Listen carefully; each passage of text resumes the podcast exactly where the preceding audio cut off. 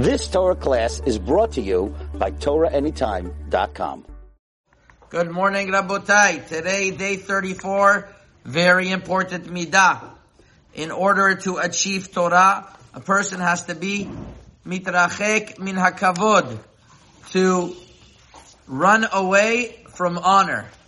Oh, this is a very important one.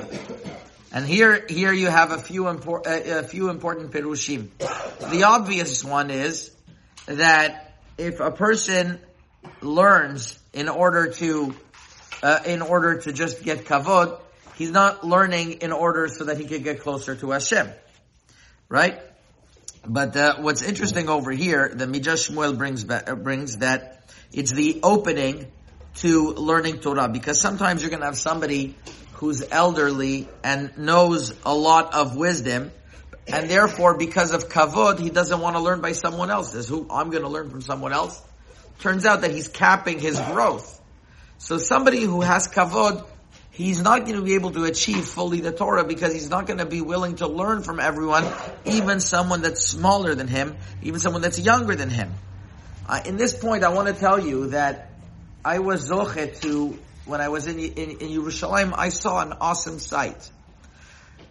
I, I lived for a, a certain moment on Rehova Kablan. Rehova Kablan, number 18. Number 24, 22, I believe. Rab, Rabbi Yonatan David lives. Rabbi Yonatan David, Hashem should give him a long life, is the Rosh HaYeshiva of uh, Pachad Yitzchak on that street. And I would see Hagaon Harav Wolbe, who was the elder mashgiach of the generation. He was in his, it must be he was in his 90s. He lived in Givat Shaul. I would see him taking the bus, getting off Hakablan, then from the Hakablan stop to Rabbi David is a good at least 10 minute walk. He would be walking to learn from Rabbi David, who is 20 years his, his junior. He would call him, he's my Rav. My Rav used to be Rav Yeruchim from the Mir. Imagine his Rav was Rav Yeruchim the Mir. Then, for a certain point, he called Rav Hutner his Rav. When Rav Hutner passed away, he says, a person has to have a Rav. He learned under somebody who is many years his junior. I, I would see this, it would, it would, it would be an incredible sight. So that the Gaon of the generation, that everybody flocks to hear his wisdom and his itzah, is going to someone else. And indeed, in some places he writes, Mori Rabbi, Rav Yonatan David, just to show the, the, the unbelievable uh, anava and, and mitra, that's called mitrachik min kavod and achieving Torah. Rav Chaim Mivolozhin in Ruach Chaim has another explanation that is very powerful. And he says like there's something very simple. He says, a person also has to know that if he's going to have kavod, then what it means is mechubad, he's known, and if a lot of people know him, he's going to be busy all day. People are going to be bothering him. He's not going to be able to acquire Torah. Whereas if somebody is less known because of his purity of his heart, then, and people are not knowing with him kavod every single moment, so people don't know him as much, he'll be able to have more time to sit and learn and increase his ruchaniyut. I, I think that's actually an amazing story.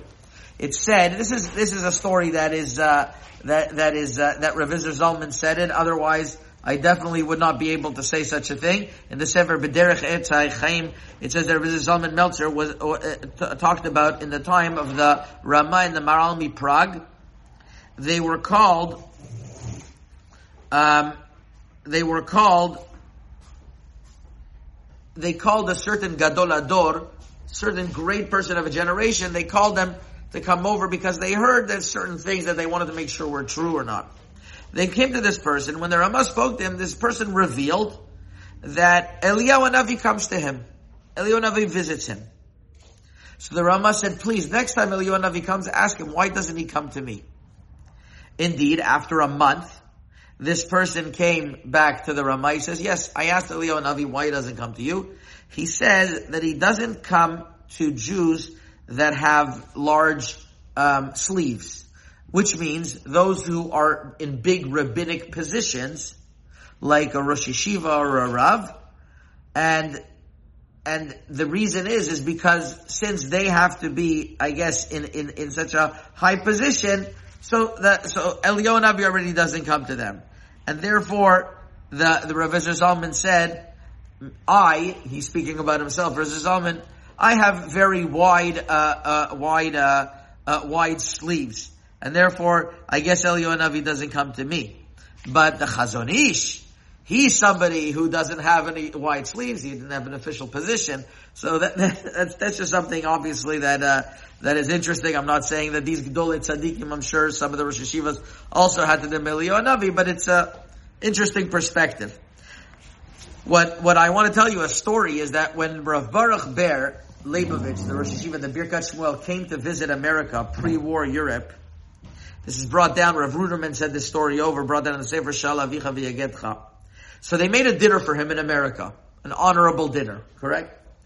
And at the dinner, of course, somebody caught up and spoke. Rav Baruch Ber is one of the greatest lamdanim of the generation, one of the greatest minds.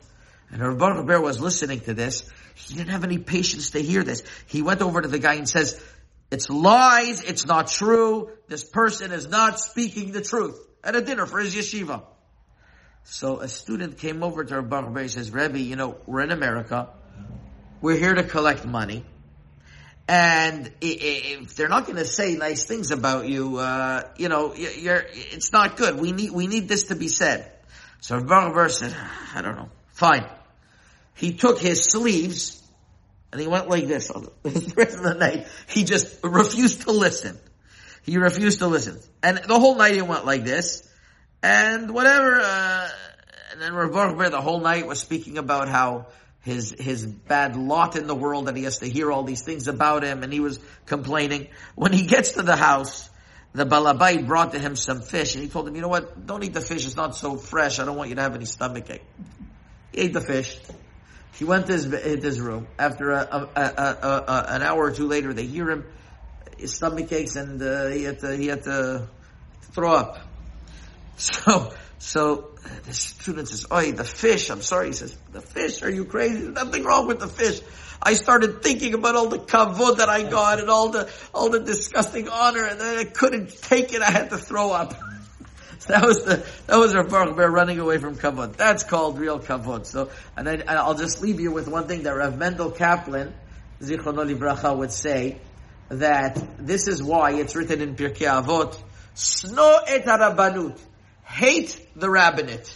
Why should you hate the rabbinate? Because a person is always going to be uh, uh, to be decided according to his actions, not according to his thoughts. Therefore, he said in the name of the Saba from Slobodka, that if a person is going to be in Rabbanut and people are going to be standing for him and they're going to give him honor, so even though he's thinking he's doing it for Hashem, which he is, but it is affecting a person.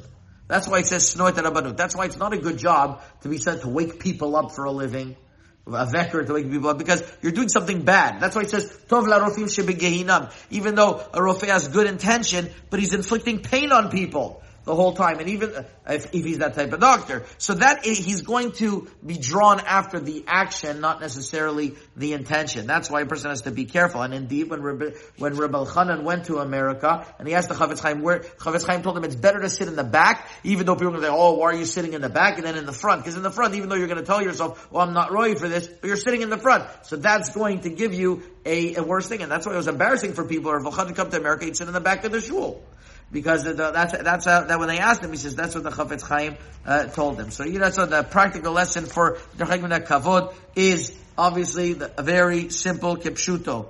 You should remember, Rav Yudelev Segal breaks down in the Hagdamat that the Sefer Kol Dodi Dofek that uh, what does a person do when people stand up for him? He should think it's just like if he's holding a Sefer Torah, people stand for you. Same thing too over here. Talmid Chacham is walking and people stand for him. He should think, it's not me, it's the Sefer Torah that I have. And that's the way to keep away. I know Rav Ovadia Yosef also, when people would walk and people would stand up for him, he would say psukim that take a person away from kavod in order to make sure that doesn't affect him. And kipshuto, don't run away from, don't, don't don't run for kavod and look back if it's coming to you. Try to stay low. And that's the biggest lesson. You've just experienced another Torah class brought to you by TorahAnytime.com.